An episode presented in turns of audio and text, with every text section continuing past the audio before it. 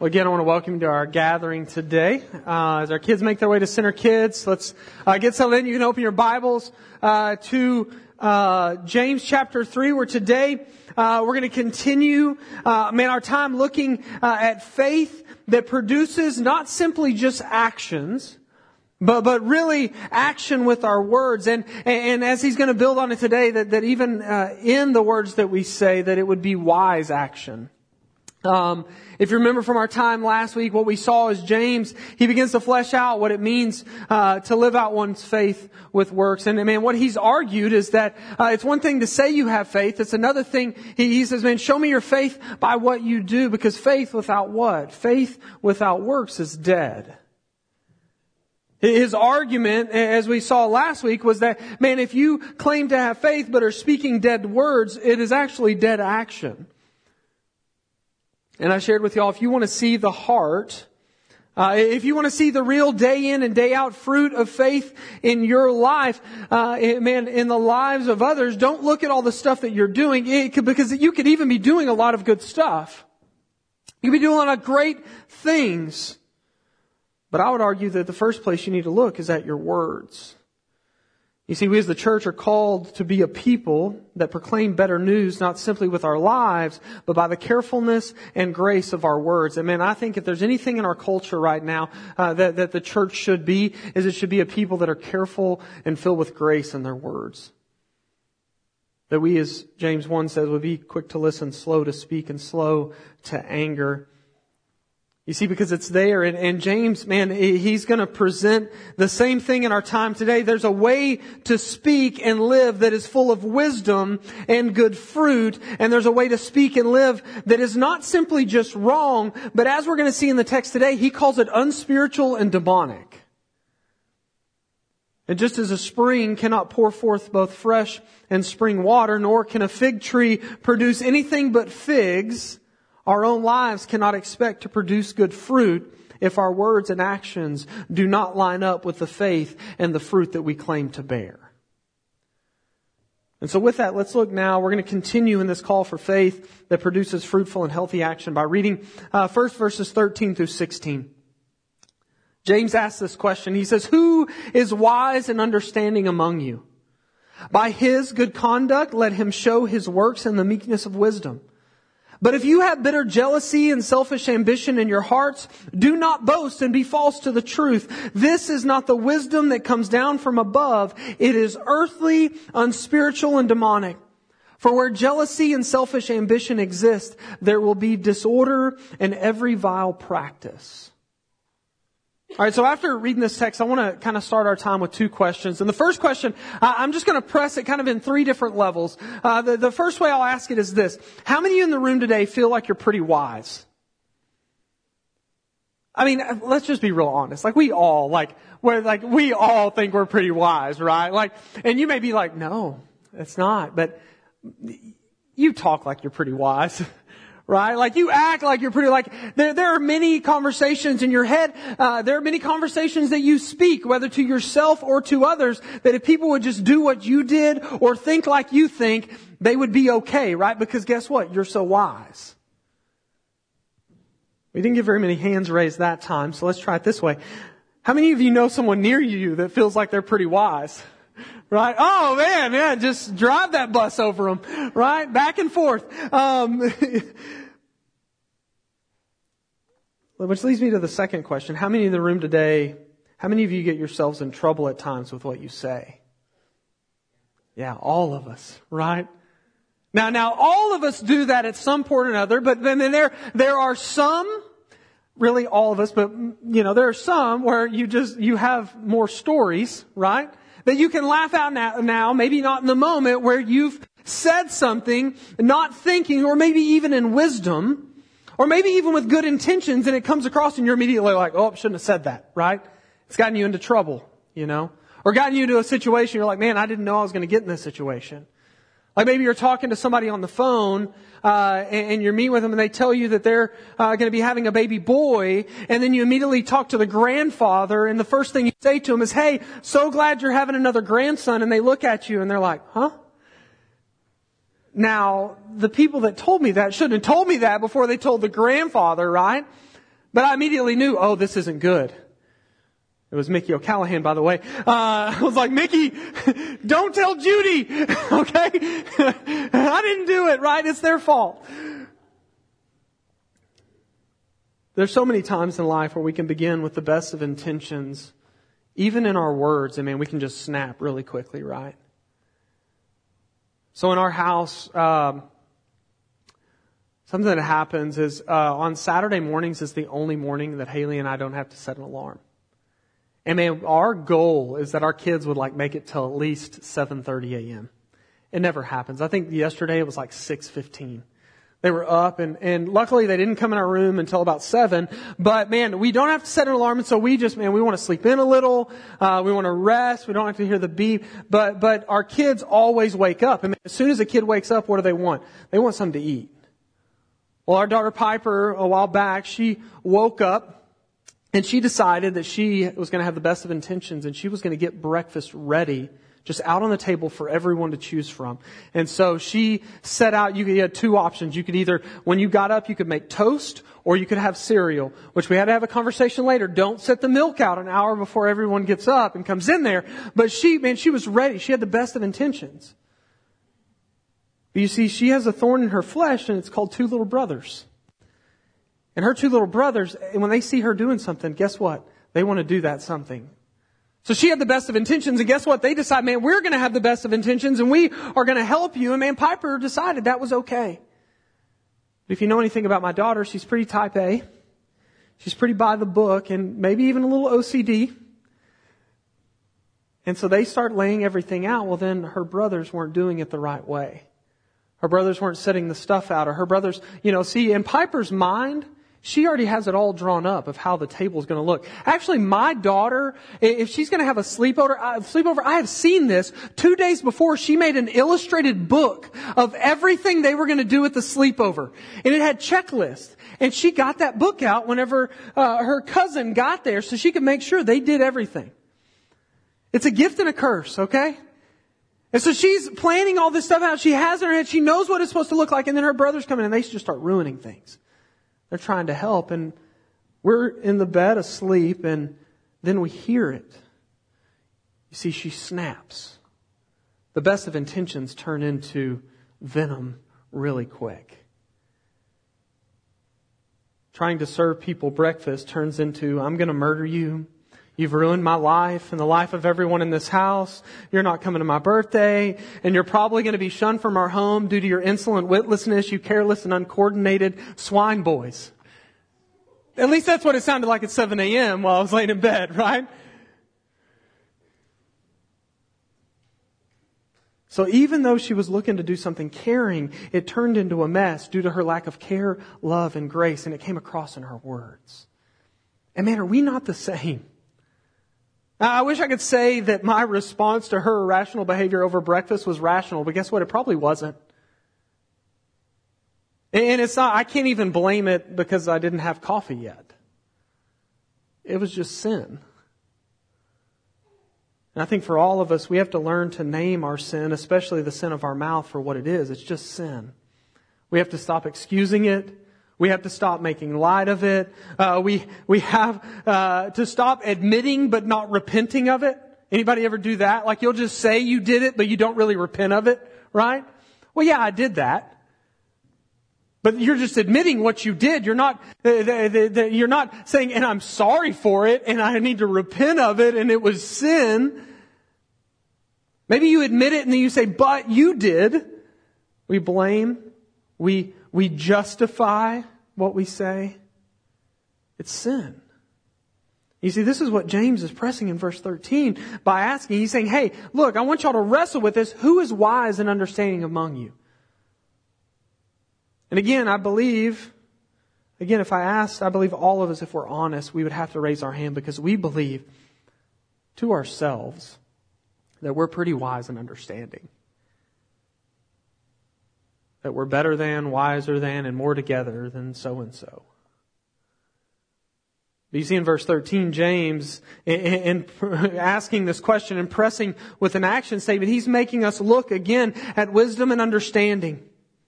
He tells those who claim to be wise and understanding, he says, I want you to show it by your good works that are done in the meekness of wisdom. Now really quickly, I want to stop because James is presenting two things in this statement. First, James is taking us back to the beginning where we saw the need for faith and action. What he's saying, he's saying, don't just say you have wisdom and understanding, show it through your obedience.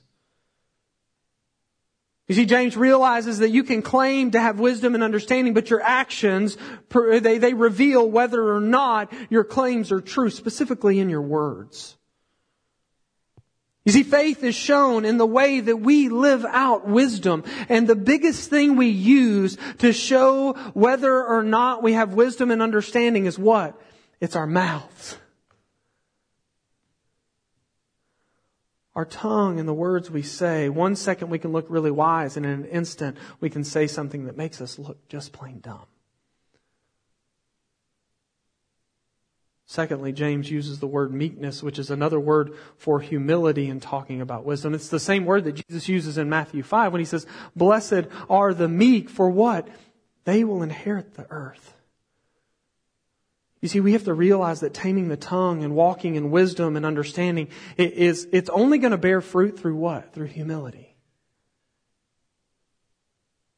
I love meekness. Uh, when you define meekness, meekness really defined is, is the moral characteristic of wisdom. It's a gentleness that heals just like a soothing medicine, or the other way it's described is that it, it refreshes like a gentle breeze. I mean, how many of you just felt like you've been in a better mood the last two days? Like just the, like you just walk outside and you're just like, oh, this is amazing. One, like, where's the humidity? Praise God. I know it's around here somewhere, but it's not here right now. And just that gentle breeze, like it feels amazing. You see, to walk in, in, in humble meekness and, in wisdom and understanding is to walk into a room like a gentle breeze, not a hurricane or a tornado. And so we get this call to how fruitful wisdom presents itself in 13. He says it, it, it shows itself in, in meekness, in, in understanding. And then in verse 14 through 16, James lays out how earthly wisdom is different from the wisdom that comes by way of grace and, and the transformative power of the gospel that we're going to see in verses 17 and 18 here in a bit. And so what he says, he, he says, who is wise and understanding among you? Let them show it by their wisdom, by their understanding, by their obedience to their words. And then he begins the next verse with but. What he's saying there, he's saying, look, I want you to, you hear that. You're ra- if you're raising your hand today and saying you're wise and understanding, he says, stop for a moment and don't move on too quickly. What he's doing, he's saying, hey, don't brush past what I'm asking. Really wrestle with what I'm asking. It's like if you were to tell a child, hey, we're going to go uh, to the movies today. And they get really excited, and then you say, but the first thing we got to do is you got to clean your room. Well, no, I, I just want to go to the movies. I, I don't want to clean my room. No, the, before we do that, we've got to do this. That's what James is doing here. He's saying, hey, if you say you've got wisdom and understanding, let, before you get so excited and pat yourself on the back, but the first thing we've got to do is we've got to deal with the heart. The first thing we've got to do, we've got to, we've got to sit in and, and, he gets directive and personal. We have to deal with the issues of your heart. And then look at what he says next. He, he lays out two things. If you have bitter jealousy, is the first one. Uh, I love another way they translate these, these two words is uh, to have harsh zeal. To be harsh is to be abrasive. He's saying, man, the opposite of the gentleness that comes by way of wise living in light of the gospel, the opposite of that is harshness. Which again, we often excuse and say, well, I'm just speaking the truth, but you're not speaking the truth in love. Or, hey, I'm just telling it like it is. No, you're just being rude. Like that's what it is. You're being harsh. And, and you may be very zealous, right? You have zeal is to have a heart that's after something and not caring what you have to do to get it. That's what harsh zeal is. I'm going to be abrasive. I'm going to be blunt because I, you have something I want. Bitter jealousy. This, uh, as I thought about how to describe it, I thought of two examples. One, this is how every Houston Texans fan feels about the Dallas Cowboys right now. You hate us because you ain't us. We're winning and y'all aren't just losing. You're getting destroyed. just like I say that, like watch us lose today. That's a joke. We're going to win the Super Bowl. but uh, in the second example I'll give that's closer to home is, man, it's for me, it's like the Houston Astros. Like you don't understand the joy I got yesterday when I, I saw that they lost. Because I have bitter jealousy. Because I have to ask myself, why are the Rangers so bad? And we were there two years in a row. And a guy can't catch a fly ball. So I'm jealous. You see, when we think about this, like we all struggle with being sore losers. We all struggle, struggle with bitter jealousy. We are quick to be filled with jealousy. And guess what? We hold on to it for far too long. And maybe you're not a sports person today, but guess what? Man, if you're at your job and someone that's uh, maybe working alongside you gets promoted above you, uh, and you don't get that promotion, maybe you get looked over for something. Maybe, uh, man, uh, you do something and no one recognizes it, but they congratulate someone else. Uh, maybe, uh, man, your your kid doesn't get the award on his sports team that you think he or she deserves. Like you can become very jealous because you long for something.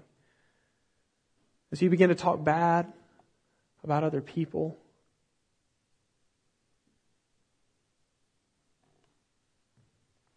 we do this in the church, right? You know, we've been we've been doing this for six years. Why, you know, why aren't we where that church is? I don't know. But we can get really jealous. He talks about bitter jealousy, and then the next thing he says, but also if you have selfish ambition. Uh, one writer called this the evil twin of jealousy. This has really a specific and a general definition, defined specifically for the church and to whom James is writing. This is political ambition and boastfulness for being, the boastfulness for self so that you might be promoted to a greater level of authority. You know what James was talking about earlier when he says, man, not many should long to be teachers. That's what he's going after. He's saying, hey, you have a selfish ambition to be in a place because you want the spoils of that place. But we could also use this generally as well. We could have selfish ambition in business. We could have selfish ambition over, uh, again, our family. It's that heart of Cain, right? I see what they have and I want it. James says, if this is your heart, he says, don't boast. Don't be so quick to raise your hand and say, I'm wise and understanding and be false against the truth that you claim, which is another way of saying stop excusing your sin by claiming it to be wisdom. James is painting a picture of not just uh, uh, of not just how what's in the heart produces itself in outer action, but also how quick we are to make excuses in defense for it. Jesus in Luke 6 presents the same reality uh, in verses 43 through 45. He says, "No good tree bears bad fruit." Nor again does a bad tree bear good fruit, because each tree is known by its own fruit. Figs are not gathered from thorn bushes, nor are grapes picked from bramble bushes. The good person out of the good treasure of his heart produces good, and the evil person out of the evil treasure of his heart produces evil, for out of the abundance of the heart the mouth speaks. Looks pretty familiar to James chapter 3, right? Good and bad trees, good and bad fruit. The good and wise person has good treasure in their heart and it produces good. The evil or unwise person, man, has, uh, man is seeking after evil treasure and produces evil. I love Luke 6:45. It says, "For the out of the abundance of the heart the mouth speaks." You see, in our lives, we not only need to walk in humility in how we speak, we need to look at how we speak and then discern what is holding weight or worship in our lives and our hearts. You see, when you produce bitter jealousy and selfish ambition, you cannot claim to be walking in wisdom from above. Rather, what James says is the wisdom you're walking is, is earthly, unspiritual, and demonic. Man, note the descent there in severity. It goes from bad to worse to worst. He says it's earthly, which, man, to say that something is earthly is to say it's of the world. It denotes a brokenness. Then he says it's unspiritual. By unspiritual, he means this is the nature of fallen humanity, that we all, by nature, are hopelessly flawed. But then he goes, he says it's demonic. What that literally means, it's literally authored and its source is of the devil. And then he gives the fruit of this response. He says the fruit of responding this way is, uh, is disorder and every vile practice. Man, look at the round at the world we live in. Does it seem in order? Next question, are we as the church living into and attributing to the disorder and vile practice, or are we actually living out better news? I'll say it this way. Does, does your yelling at your spouse create order in your marriage? Or does it create disorder in every vile practice? Does your yelling at your children create order? Or does it create disorder? Now, you may have order for a moment, but it's not going to last. You're just going to have to yell more and louder and with more force. Talked about it last week. Does your yelling on social media create order or disorder?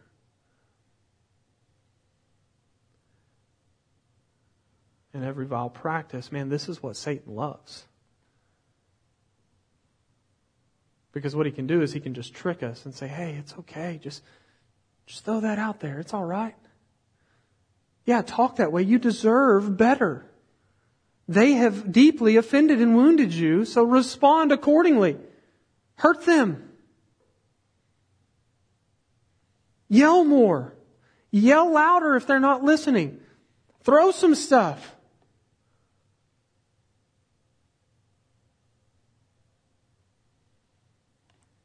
There's better news.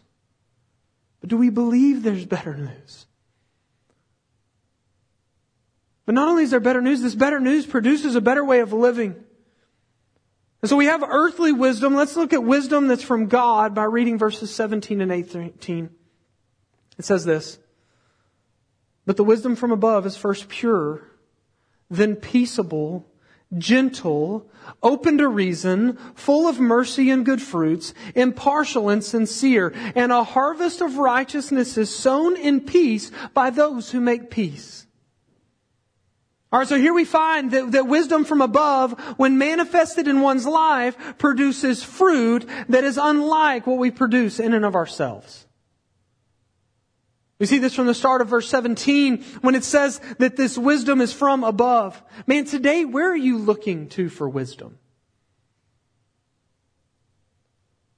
If it's not from above, meaning if you're not running to the Word of God and crying out for wisdom, the wisdom of God in each and every situation, guess what? You'll run to what you know, which is likely selfishness. What's going to be best for me? That's, that's, that's the wisdom I need for today.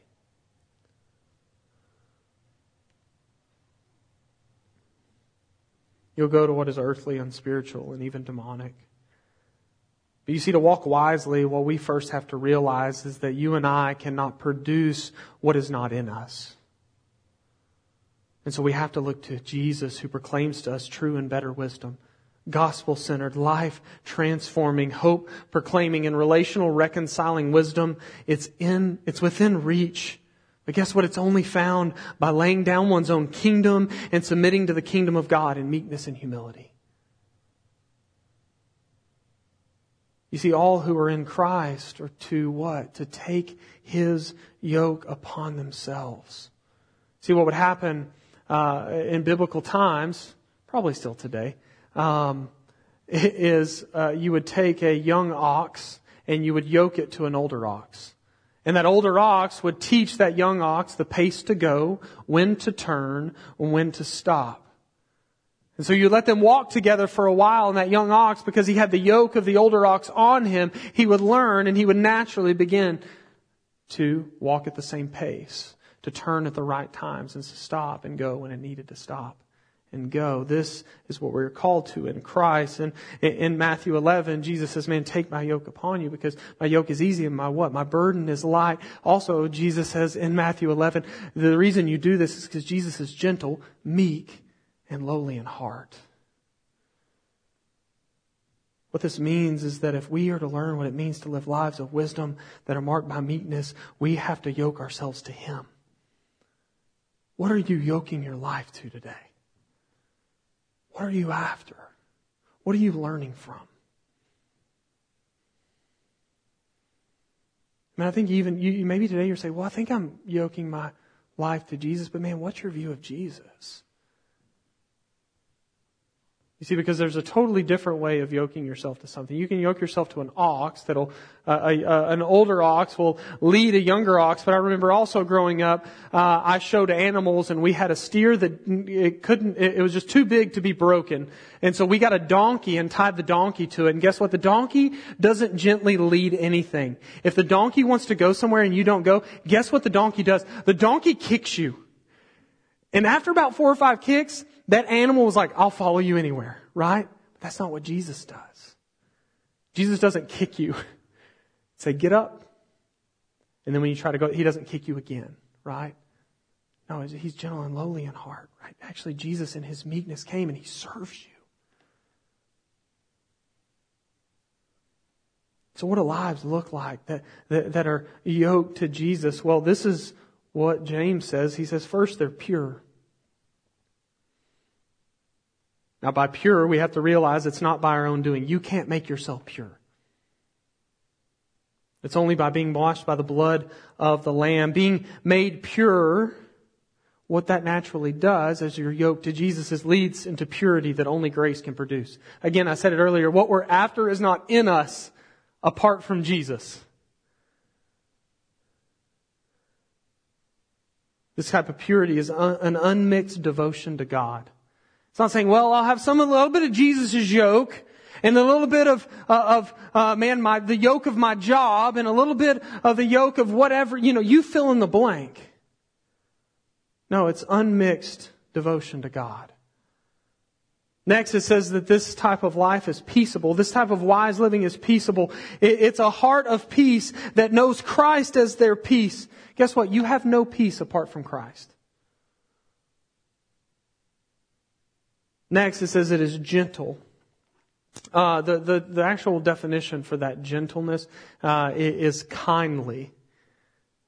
It's not what we expect. This type of gentleness, actually, it, it, to go deeper, is a willingness to forego one's rights even when they're wronged. Man, what a mark of the gospel. What a picture of how Jesus described his heart. He says, man, my heart is gentle and lowly. It's, it's willing, a willingness to forego one's rights even when wronged. And Jesus did that by taking our wrongs upon himself. Next, it says that it's full of mercy and good fruits. Uh, what this means, he, he's not saying like it's full of pity and, and, just the man. There's just this this sympathy. No, it, it, it's compassion that acts. It's not, as, as James said in chapter 2, telling someone, hey, just be warmed and filled when they're in need of clothing and food. No, it's actually seeing them warm and filled.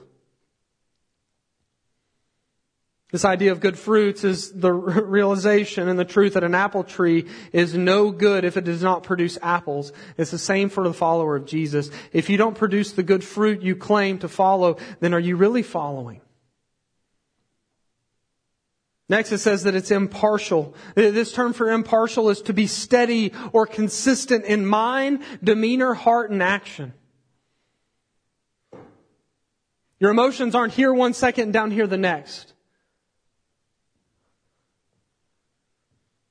Next, it's sincere. What that means is literally without hypocrisy. You're not playing an act. Man, today, um, are, are you the same person? Uh, let, us just say you and I. Like, are you the same person towards me as you are towards your wife, kids, parents, coworkers, classmates, whatever it is, neighbors? And, and, and if you would say yes, would they say the same? Like if I were to sit down with your five closest relationships, would they all describe your personality, demeanor, and active responses, your words, towards them in the same way? Not just when you're happy-go-lucky either. Like, what about when you're stressed? What about when you feel wounded? What about when you feel hurt? Would, would people respond the same way? Good or bad, right?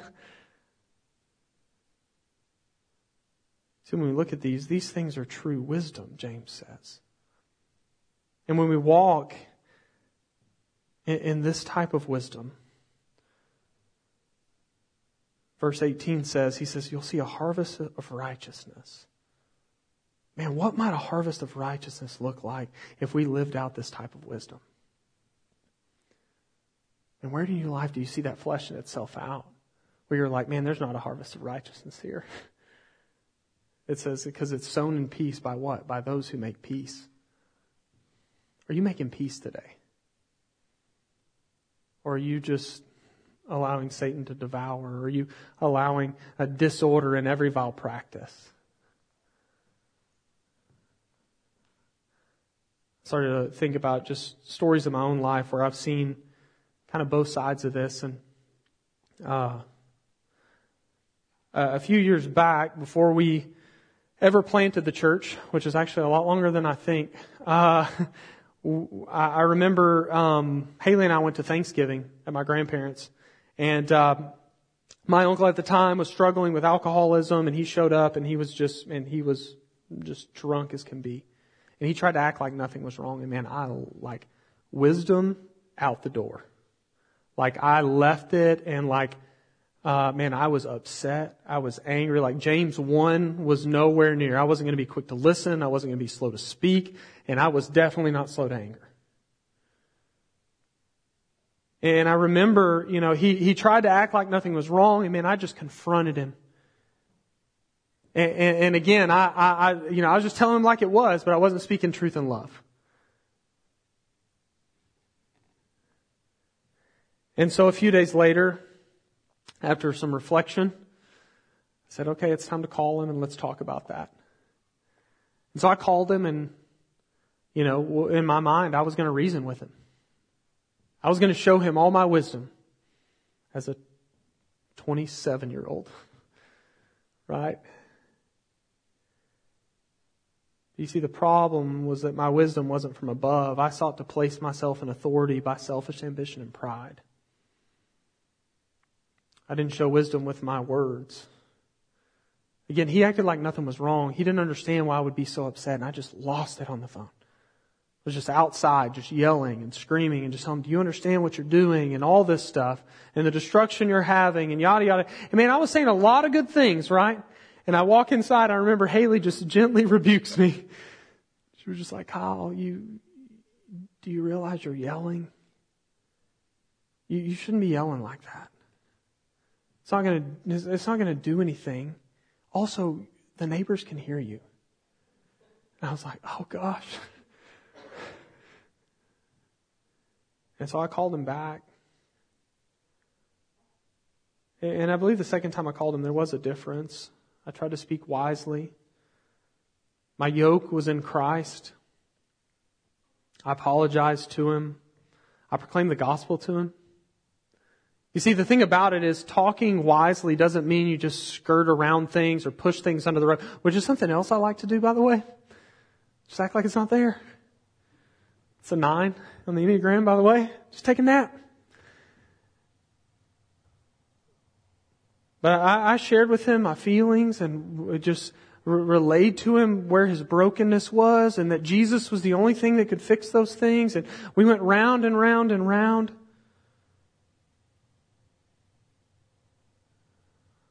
I sought to be pure, peaceable, gentle, reasonable, full of mercy, good fruit, unwavering, without hypocrisy. And man, I got off the phone and I wish I could say that he repented and turned from his sin towards Christ, but he didn't. Rather, he continued in the pattern of earthly wisdom and it led to his death. You see, his response wasn't the fruit of righteousness that I long for, but I believe, man, and as I thought about it this morning, it's produced in me the fruit of righteousness. Like it's made me more pure. It's drawn me closer to Jesus. But also it's brought greater fruit in other relationships, especially with relationships of people in my own family now. I ask Haley all the time, man, why do people in my family come to me? Like, they don't listen to me. But they, are like, anytime they have an issue or quite like, they call me and I'm like, like, I'm on the phone and I'm like, I don't want to answer them. Like, I don't want to tell them because they're not going to listen again. Why do they come to me?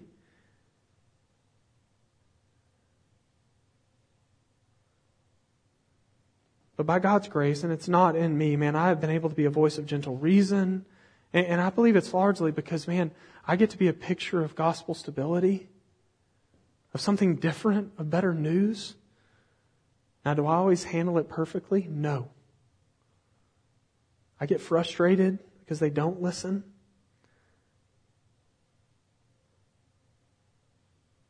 You see, a lot of times I think that, man, we, the reason we don't sow a lot of peace is because we think we're the ones that have to produce the righteousness, or we think the righteousness is all out there. But guess what? More and more, what I'm realizing is Jesus is just wanting to do a work in my heart.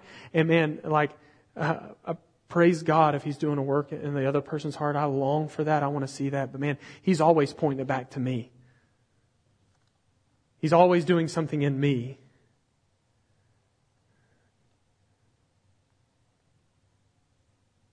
He's wanting me to sow peace by making peace. Today, in your own life, are you a peacemaker? And if you say you are, do your words match it?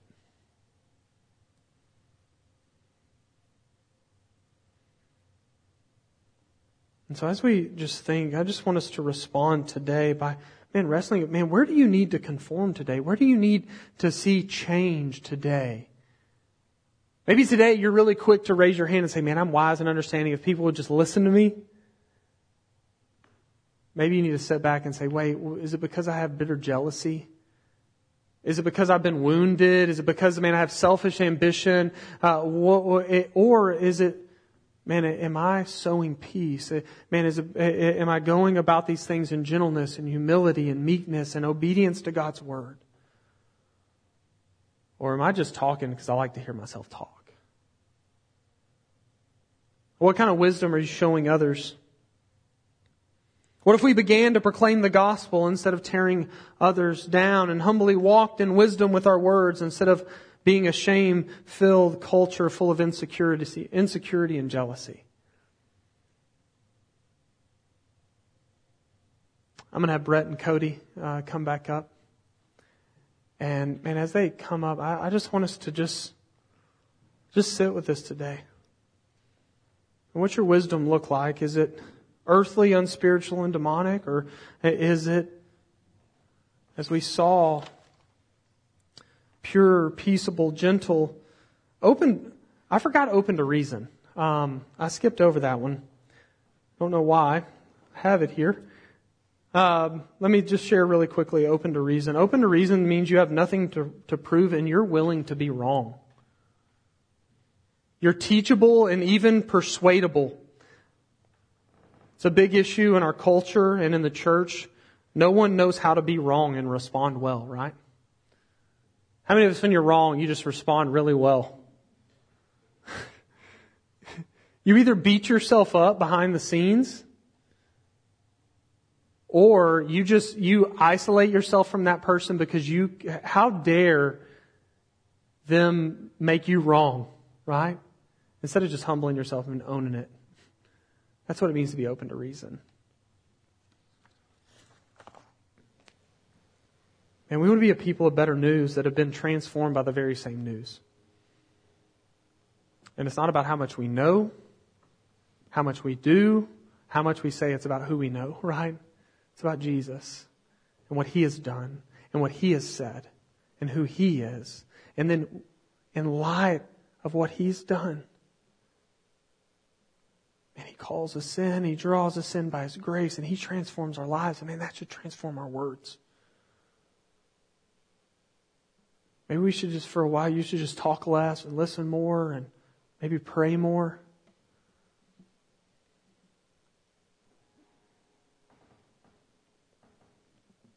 May we be that type of people. So I want to invite you, I'm going to pray for us. I want to invite you to reflect. And man, if you're a follower of Jesus, I invite you to come and share in communion days. Man, you come to share in the communion. I want you to remind you, remind you of the peace. Be reminded of the peace you have in Jesus. That, that all the things that we read, that, that wisdom from above, all those things are only accomplished and given to you by God's grace because of what Jesus has done in the giving of his life, the shedding of his blood, and the power of his resurrection.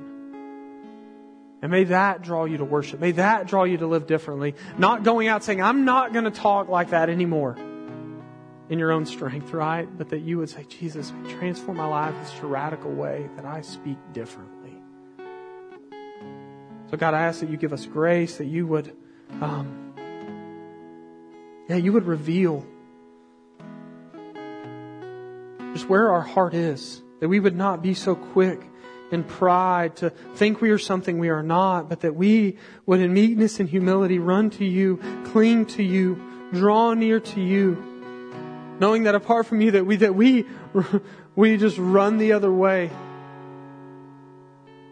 And we be near to you. And God, as we, as, as we are near to you and as we hear, uh, man, the gentle way that you speak to us, that we would do the same towards others.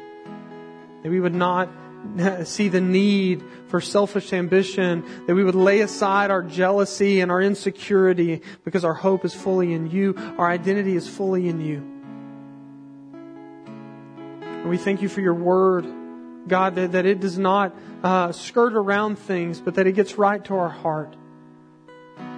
Lord, let us be people of grace filled action because our faith is in you. In Jesus' name, amen.